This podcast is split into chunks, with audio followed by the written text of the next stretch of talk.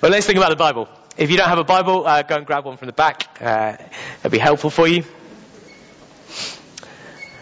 I do put the words on the screen when I do the reading because I know that it, not everyone finds it easy to hold a book like this. It's got uh, well over a thousand pages and uh, it's difficult to hold. But if you do have a paper Bible, I would encourage you to use it.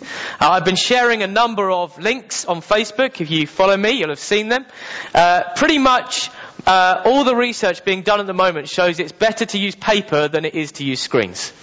Right? You will understand more, your brain will be bigger, you, uh, you, will retain more, your uh, students will perform better in their exams if you're used to teaching people.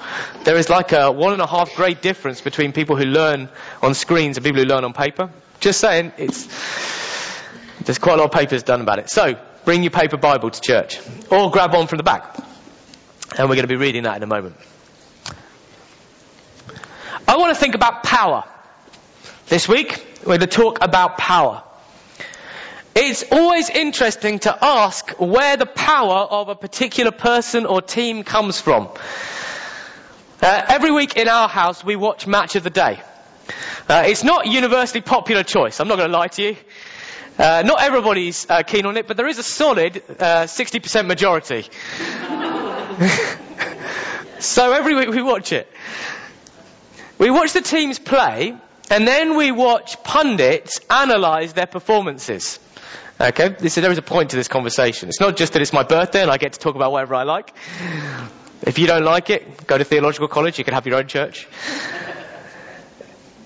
We watch the teams play and we watch the pundits analyze their performance. There are like three or four people, if you've not seen this show before, and they're paid to pick apart the way the teams played and to work out why one team won and the other didn't. And you might think, well, they scored more goals, but it's usually more complicated than that. For example, if you are following the mighty Spurs, blessings be upon you, uh, this season, you will know that they're having their best ever start to a season. And you will ask yourself, why are they doing so well? One of the reasons is that this guy has come back. This is Eric Lamela. Uh, he is uh, one of Spurs' uh, star forward players, and he's suddenly come back into the team this year because he's not injured. He's been injured for a couple of years, on and off. And he's playing so well that it has helped the team to win game after game after game in the Premier League. As we watch them week in, week out, we're always asking the question, why? Why is this person doing well? What is it about them that is causing them to win? And what is it about these others? What do they lack that is causing them not to win? It's a useful question to ask. Now, I've uh, opened with a trivial example. Uh, I'm trying to be less uh, obsessive about Spurs ever since they look like they're crashing out of the Champions League. Uh, I'm trying to guard my own heart, so I will call that a trivial example, although I was close to tears on Wednesday night. It is a useful question to ask in any area of life. If you want to be effective in work or in church or in family life, it's worth asking what you need. What is the one weapon, the one tool that will make the difference to have in your toolbox, in your arsenal? I said arsenal there. That's the only time you're going to hear that this morning. Blessings be upon you, brother. There is no condemnation for those who are in Christ Jesus. If we want to fight sin, if we want to fight the power of darkness in our lives and in our families and in our communities, then we need to know what our most effective weapon is. Right? This isn't actually a tangential question. It's not a question that doesn't matter. It's a question that's at the core of how we live as Christians. Heather and I are involved in a lot of counselling, both inside and outside this church. And one thing that I've noticed that makes a difference in people's lives and work situations and families is to be able to pray effectively. If you can't pray effectively, it's very hard to make all the progress you can make. In other words, where does the power of a spiritual warrior lie?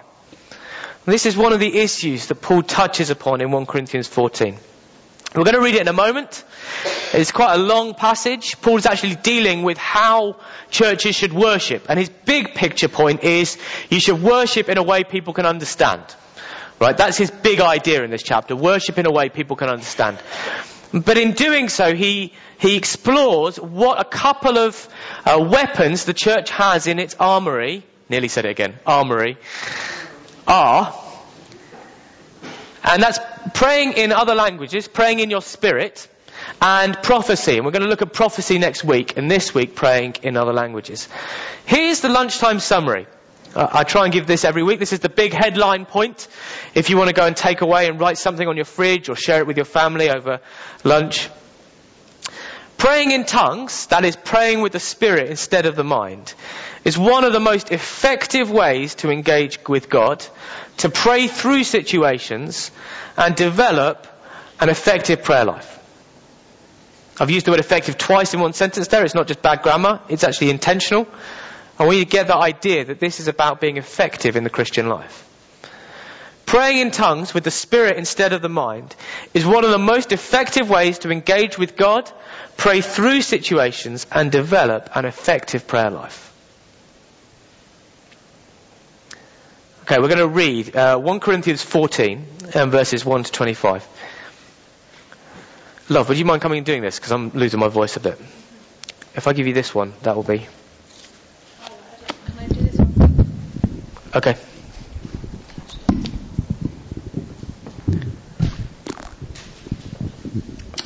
Follow the way of love and eagerly desire spiritual gifts, especially the gift of prophecy. For anyone who speaks in a tongue does not speak to men, but to God. Indeed, no one understands him. He utters mysteries with his spirit.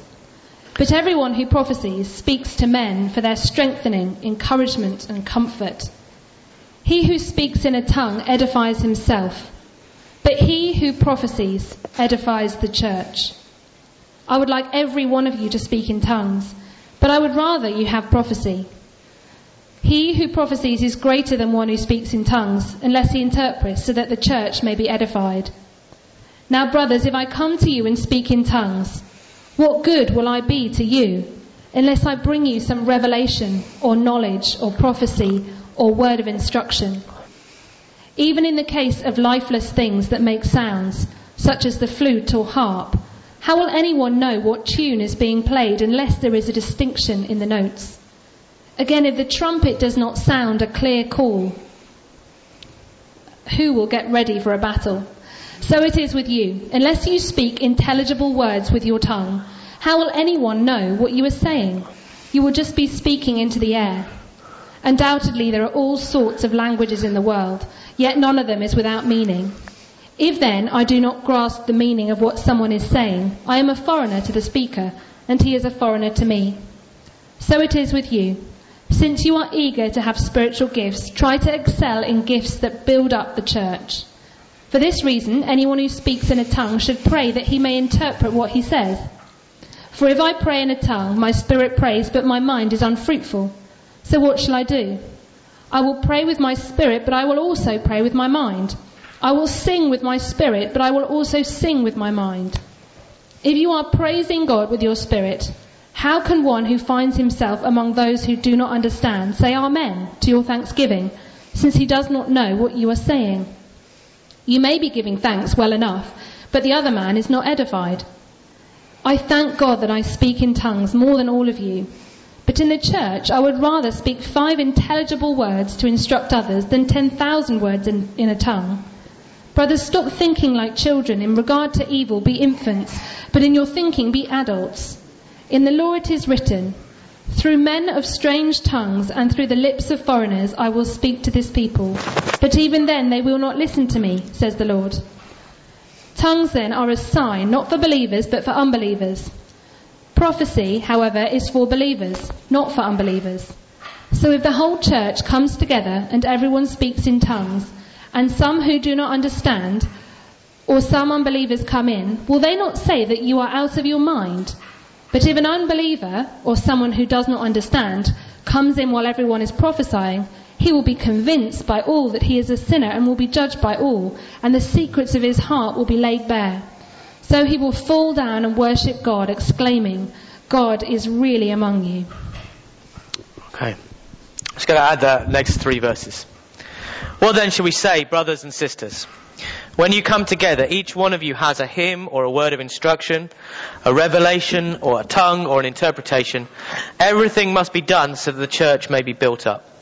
If anyone speaks in a tongue, two or at the most three should, uh, should speak, one at a time, and someone must interpret. If there's no interpreter, the speaker should keep quiet in the church and speak to himself and to God. This is the word of God. Before we dive into what Paul is saying in this chapter, and there was a lot to take in there, don't worry if you didn't go with it all. Uh, I'm going to spend a couple of weeks unpacking what he's talking about. And let me set the scene. Prayer is the single best source of power and joy in the Christian life. In Ephesians 6, when Paul describes how a Christian is to stand against the devil's schemes, he gives a long list of spiritual qualities we need to fight. And he finishes it with this. He says, if you want to stand against the devil, if you want to live a Christian life that walks on with Jesus and fights sin and darkness, pray in the Spirit on all occasions with all kinds of prayers and requests. If we want to be effective Christians, we need to learn how to pray. If you want to see breakthrough in your families, if you're struggling with parenting children or grandchildren, or you are uh, finding it hard at work, or you are worried about the future of your house or your business, the one thing you can do as a Christian that will make the biggest difference is to pray effectively. Pray in the Spirit on all occasions with all kinds of prayers and requests. It's interesting that, isn't it? I think most of us get on board with the idea that we ought to pray. As Christians, it's the sort of thing you're taught as a child. There are prayers in the Bible. You might come from a background in quite a formal liturgical tradition. There's a book of prayers.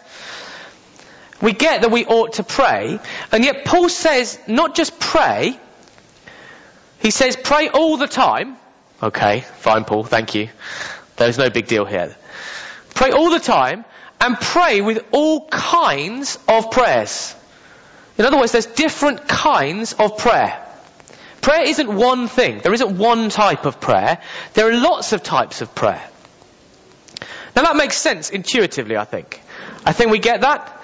I think we understand that when we speak to other people, there are different ways that we speak to them. I don't speak to my wife in the same way that I would speak to you. Thank God.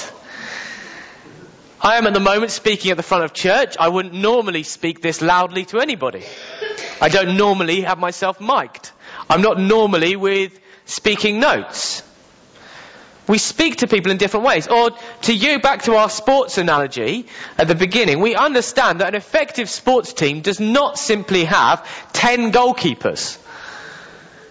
Can you imagine even those of you who don't know much about football, a team taking to the field and they all walk out with gloves on and they just stand in a line across their goal line.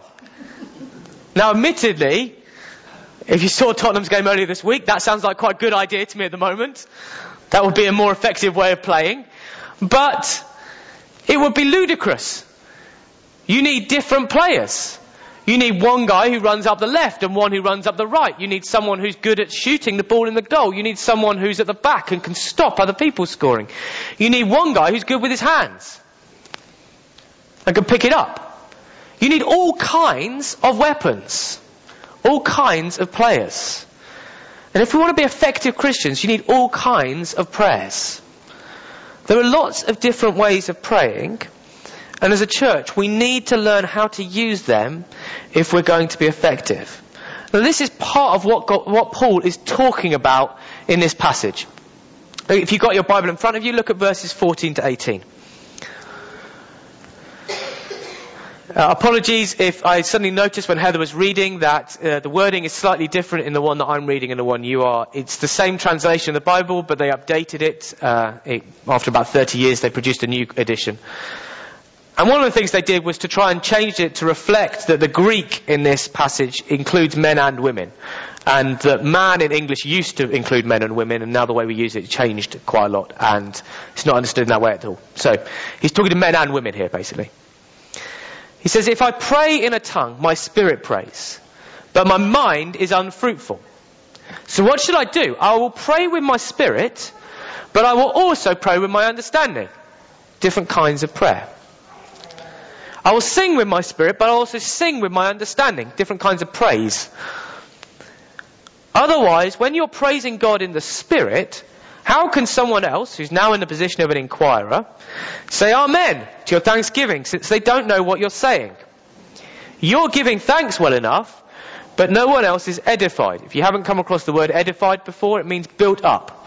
So this building was edified from the ground upwards until it had a roof. Jim, you would be excellent at this. Jim used to be a professional edifier because he built houses. Okay, how will they be built up? That's why you have the idea of an edifice. You ever heard the word edifice? You get some horrific new build. You find these in Cambridge occasionally. There was a lot of money going around in the 60s for really bad buildings. So all the colleges said, we'll have a bit of that money. Built these terrible buildings and uh, now they're, they're stuck with them. Trinity, where I was, had the good sense to stick it in the middle of a courtyard so you can't see it unless you're right next to it. I love about that is that somebody in the office knew it was a terrible building when they built it. Like, this is awful, but there's so much money we can't say no, so let's just stick it where no one will notice in the next 50 years.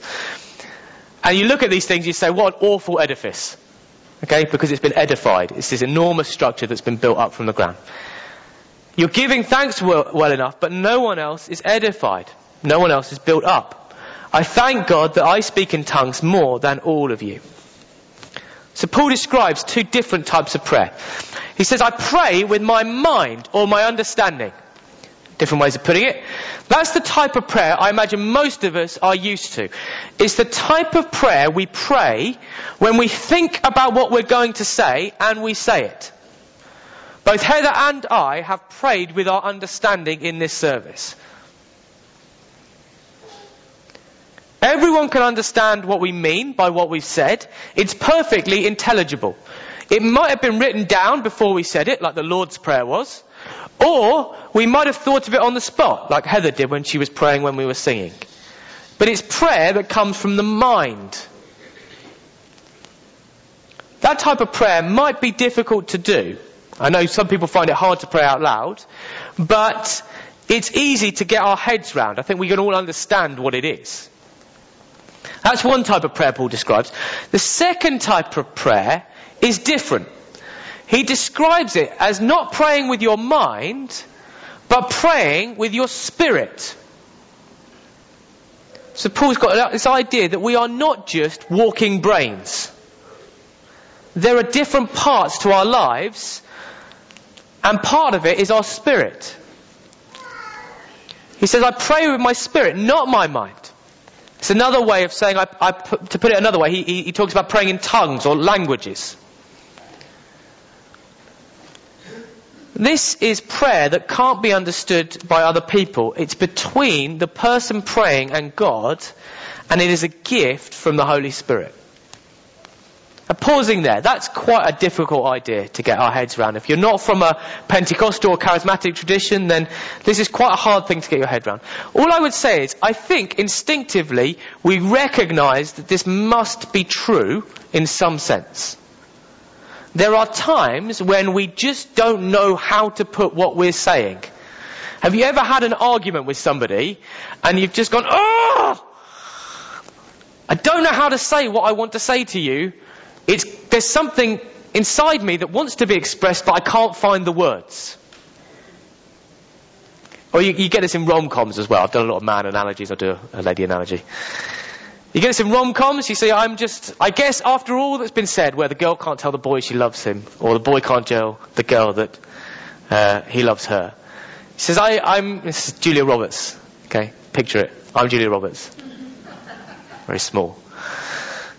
I guess I'm just, I guess I'm just a girl standing in front of a boy trying to say, I love you. Okay? Right. Uh, and asking him to love me. Is that right? No, she's saying that can't be right. Unbelievable. Don't heckle me on rom-coms. It is a sense that she's like, oh, I just can't find the words. I guess all I'm just trying to say is I'm just here. Just understand me. Right? We get that idea that you can't always express what it is that you're feeling. That there's some part of you that isn't just your mind. That isn't just our minds. It's the part of us that finds joy and tries to express it but can't always. The part of us that wants to hug someone rather than just saying hello. That somehow words are not adequate. Paul expresses it this way in Romans 8 when he's talking about praying in tongues. He says, in the same way, the Spirit helps us in our weakness. That's good, isn't it? God knows that we are rubbish at this. Helps us in our weakness. We don't know what we ought to pray for, but the Spirit Himself intercedes for us through wordless groans. Right? He makes us pray in a way that doesn't use words we can understand.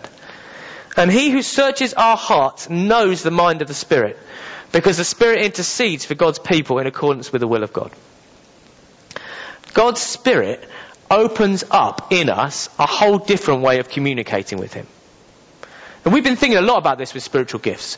We've been thinking, seeing how spiritual gifts are, in one sense, like an expansion of what we can do naturally. So we thought about this with healing.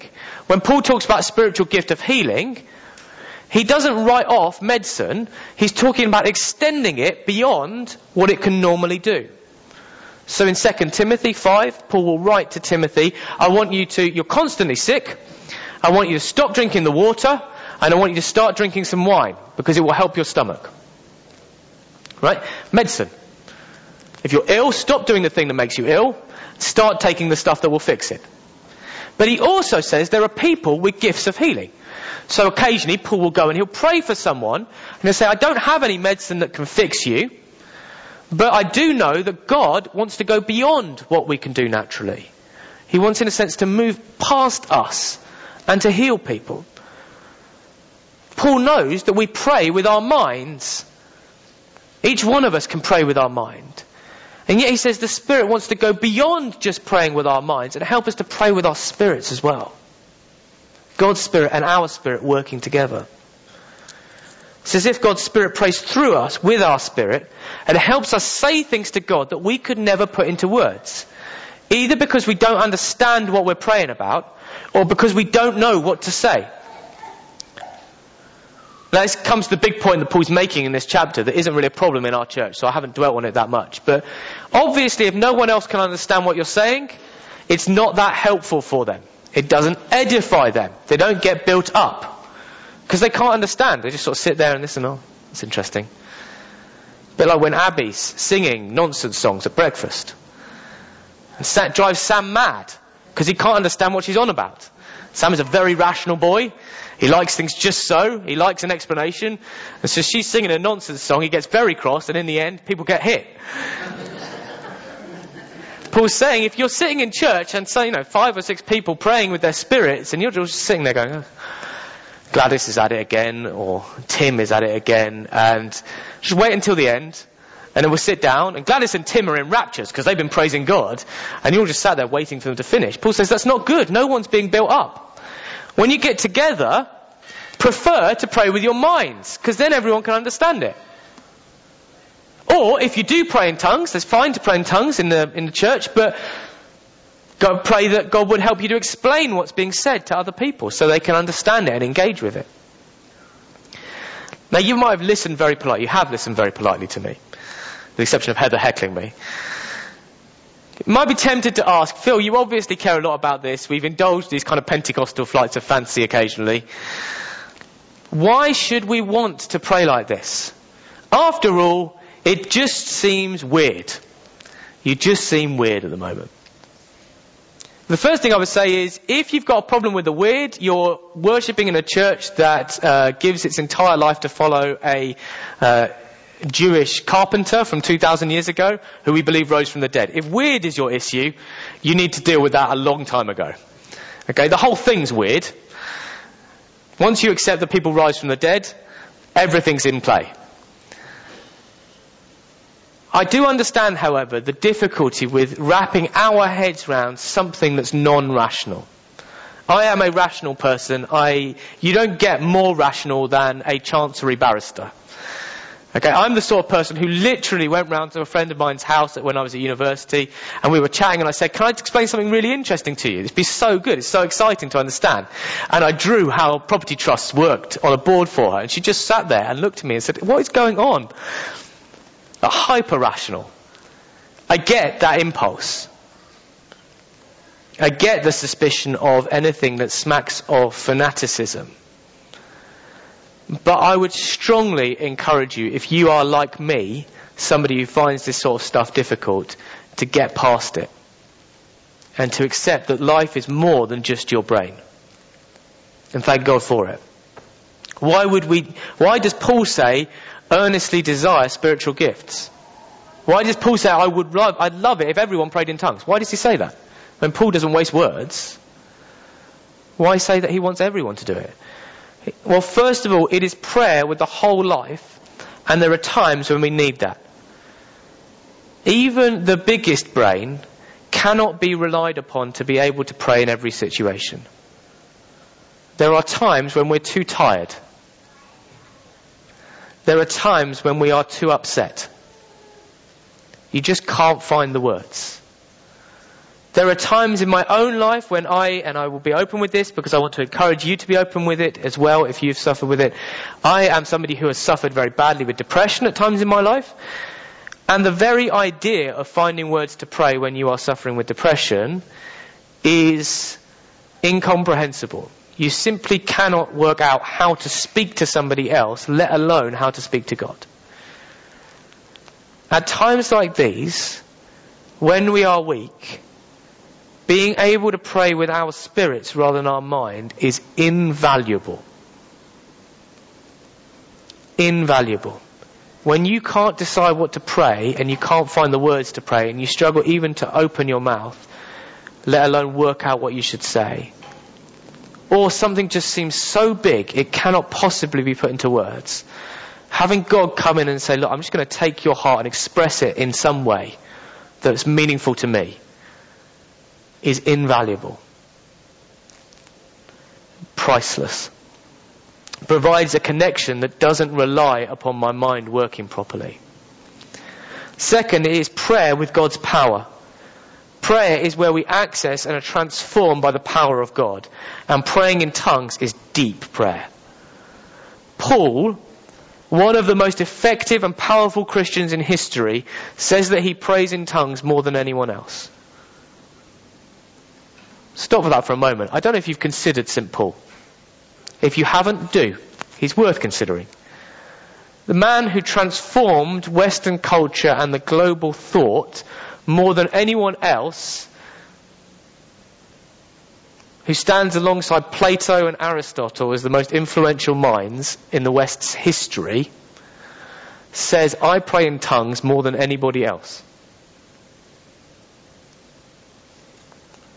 The man who founded the church, after Jesus Christ, the single most influential Christian in church history, whose power we still feel today, says, I do this more than anybody else. If you're facing a difficult situation or a stronghold of darkness and you don't know how to pray about it, then praying in tongues is one of the most effective ways of engaging with God. Do not ask me to explain how this works. I haven't got a Scooby Doo. All I know is when I pray in tongues about stuff, it seems to get better, or I get better in it. And when I don't, when I bottle it all up, or try and work out a solution, it doesn't get better and I get more stressed. I can't explain why it's effective prayer. It's just my testimony and that of others. I'm going to play a video in a moment from a remarkable woman. Uh, a woman who is actually personally known to several people in the church uh, and who uh, comes and ministers down the road in Molesey occasionally. Uh, this is a woman called Jackie Pullinger. If you don't know of Jackie, I strongly, strongly encourage you to find out more about her. Uh, she has a book This is the book. It's called Chasing the Dragon. Uh, I bought four copies for the church because I am pushing this. And Jackie talks in the book about her uh, life and her ministry. Uh, I have to say, by the way, if you are somebody who struggles with Christian books, you feel like, Phil, you recommend all these books and they're really heavy and doctrine heavy, and read this. It's like a brilliant novel. Uh, and she's hilariously funny as well, uh, in quite a wry way. Uh, Heather will tell you that I, actually, I have actually sat in, the, in our house laughing out loud while I was reading it this week. Um, Jackie uh, was an oboe player. Uh, but God is a God of grace and overcame that. She trained as an oboe player, became as a Christian, and then in 1966 left on a boat to serve God overseas. She knew that she should go abroad. Uh, she had had uh, a real sense from God that that was right and believed she'd had a word from God about it, but didn't know where to go. So she went to see this, this vicar who, uh, I mean, credit to him. He was brave. He said to her, look, you should just, but uh, no other missionary society would touch her. So she wouldn't, she wasn't old enough, she wasn't qualified in any way. Who wants mid, an oboe player on the mission field? Right, doctors, yes. Lawyers, maybe, you can run stuff. Oboe players, not so much. Uh, so none of the missionary societies would take her. So this, this vicar went, she went to said, well, I'd just get on a boat if I were you. God has said you should go, just, go, just get on a boat and you'll see where you end up. So uh, she gets on this boat and, and sails off into Hong Kong, which at that time is under British administration. But there is this area of Hong Kong called the Walled City. Uh, I can see Miranda nodding. Uh, you would do far better explaining this than me. Forgive me if I make mistakes. But my understanding is that basically the walled city got stuck between Chinese and British rule. Right? It wasn't under Chinese rule and it wasn't under British rule. It was under no rule. There were no police, no building regulations. There were 30,000 people, she says, so somewhere between 30 and 60,000 people living on six acres. To give you a sense of that, I think that's about the size of from here to Rydens School. You are shaking your head. Not, not that big or bigger? Okay. I think it's from about here, here to Rydens School, or Three Rivers Academy as it is now, uh, with 30 to 60,000 people living on it. Right? No sewage. I think there are two toilets. And it, it, because there's no police, it's the place where the triads work, right? Hong Kong and Chinese gangs. Uh, they there's a constant running war between those who run the opium dens and those who run the heroin dens. I won't spoil it for you, but there's a very funny story in the book where this guy runs up to Jackie and says, Jackie, you must speak to the police for us. She said, well, what do you want, what do you want me to say? He says, it's terrible. She can see this guy's an opium addict. She says, well, what's the problem? He said, well, they've shut down all the opium dens. He said, well, that's not a problem. That's great. He said, but they've left all the heroin ones open, and it's not fair because we all paid them the same bribes.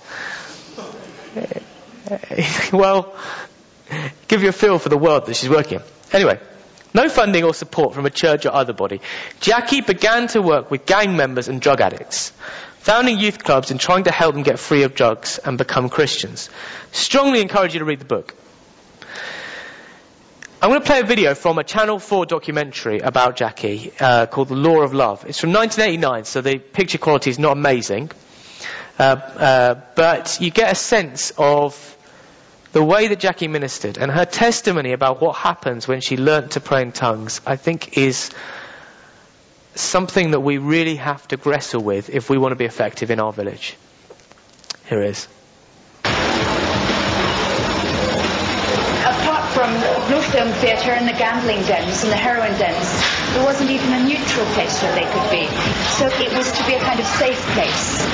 Every time we sung hymns or something, they'd go outside and whistle and shout and smoke and wait till I'd done the religious bit and then they'd come back in. it was actually terrible knowing that within a few years many would die and many more would be in prison. And I didn't know how to reach them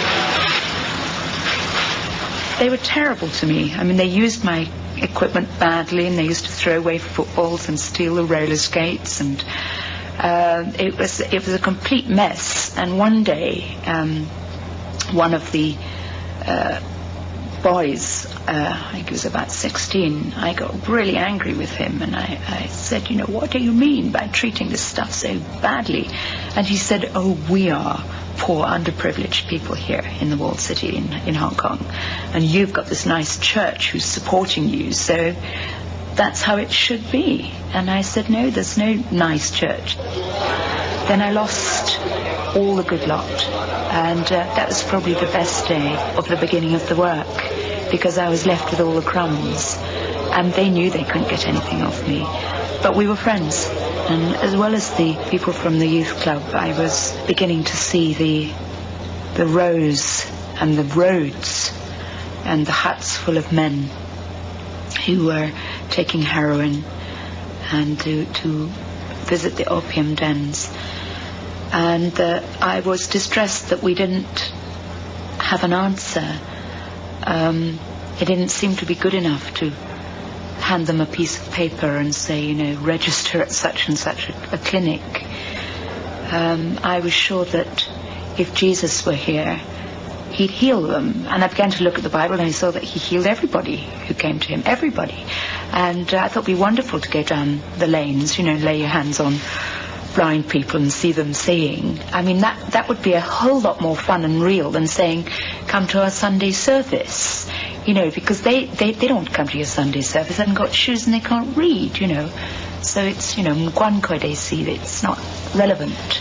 And I saw that um, Jesus and his disciples had this power. And even when Jesus went, the disciples went on healing people. And Jesus said, we were supposed to. Now, I remembered that when I left England, I knew of a person whom I greatly respected, who's um, in the Anglican Church, who was reputed to speak in tongues. Um, and he had a very remarkable uh, and, and, real ministry. So uh, I, I, I, thought some of this might be connected, and I read more books. And uh, the, the sound of the gift of tongues was great because apparently suddenly you had words which you, you hadn't learnt, which enabled you to express all that was in your heart without being confined by the limits of your own expression. If God has anything from His Spirit that will help me to be real to people, I don't want to just preach, then I'd like that. So I said, Jesus, that's what I'd like. And I'll decide what to call it later.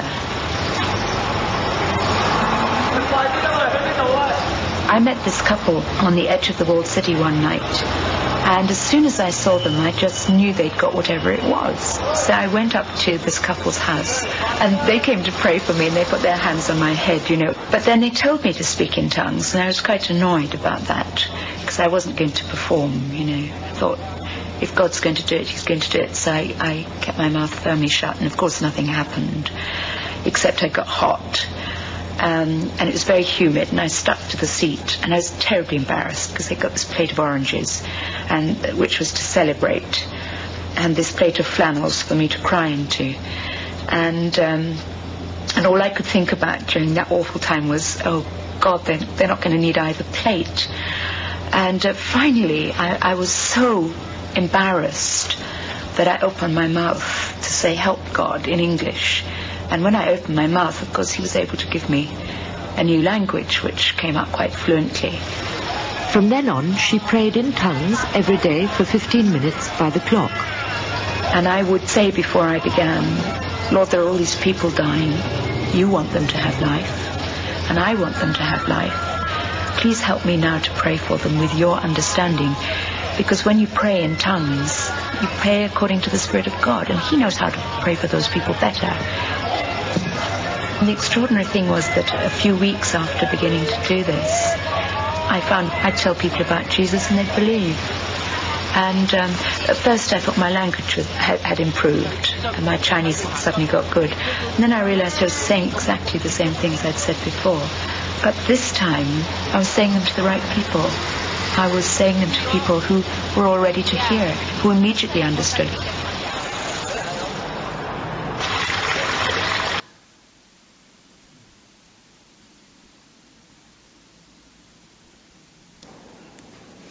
I um, you might find those types of stories difficult to believe. All I can say is, I think she's coming back to Molesey in a year or so's time. Go and ask her yourself. Um, you might be from a, a, tradition that's skeptical of all of this, and you find your hard, head hard to get around it. You might even have theological objections, and I'm happy to chat through any objection that anybody has. And you're welcome here whether you agree with what I've been saying or not. Everybody's welcome here. All I would say is, I want to live a life that is powerful. Not for my own sake, but because I want to see God transforming the lives of those around me.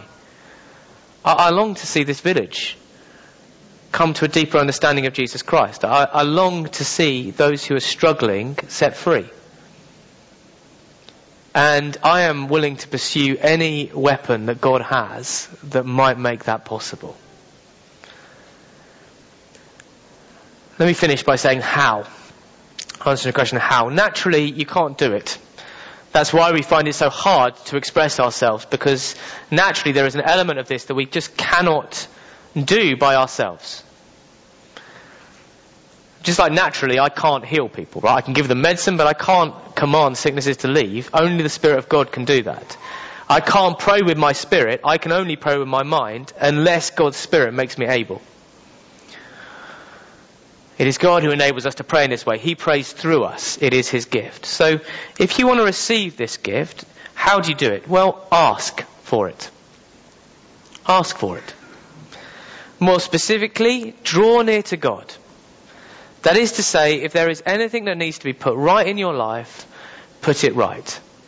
It's a bit much to go to somebody living in a way that you know angers and displeases them and then ask them for a gift. It's a bit much. It's a bit much with people. It's a bit much with God. Draw near to God and put right anything that needs to be put right. Believe that God wants to fill you with His Spirit and give you gifts. Don't take my word for it, the word of Jesus. If you who are evil know how to give good gifts to your children, how much more will your Father who is in heaven give the Holy Spirit to those who ask Him? Be filled with the Holy Spirit. As with every spiritual gift, it is the Spirit who fills us and then works through us. Then ask to be able to pray with your spirit. If you want to be able to pray with your spirit, ask to be able to pray with your spirit.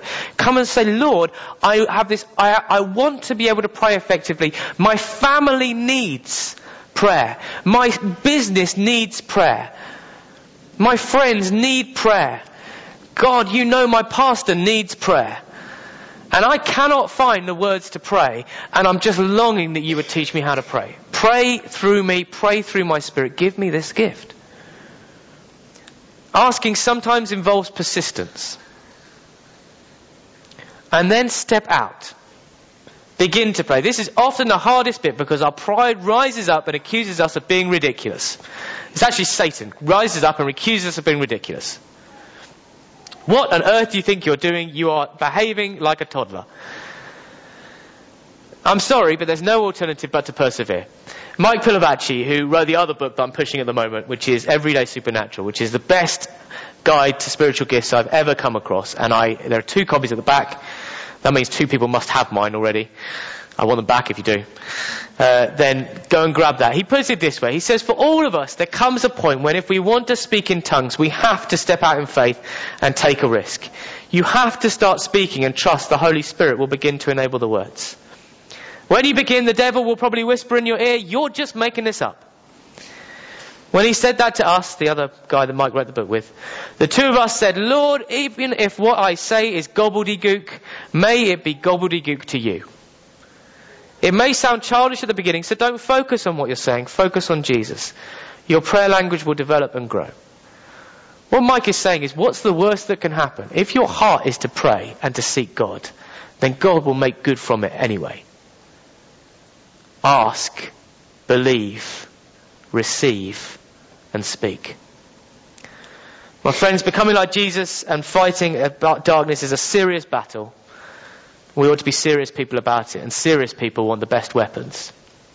Praying in tongues with the spirit instead of the mind is one of the most effective ways to engage with God, pray through situations, and develop an effective prayer life.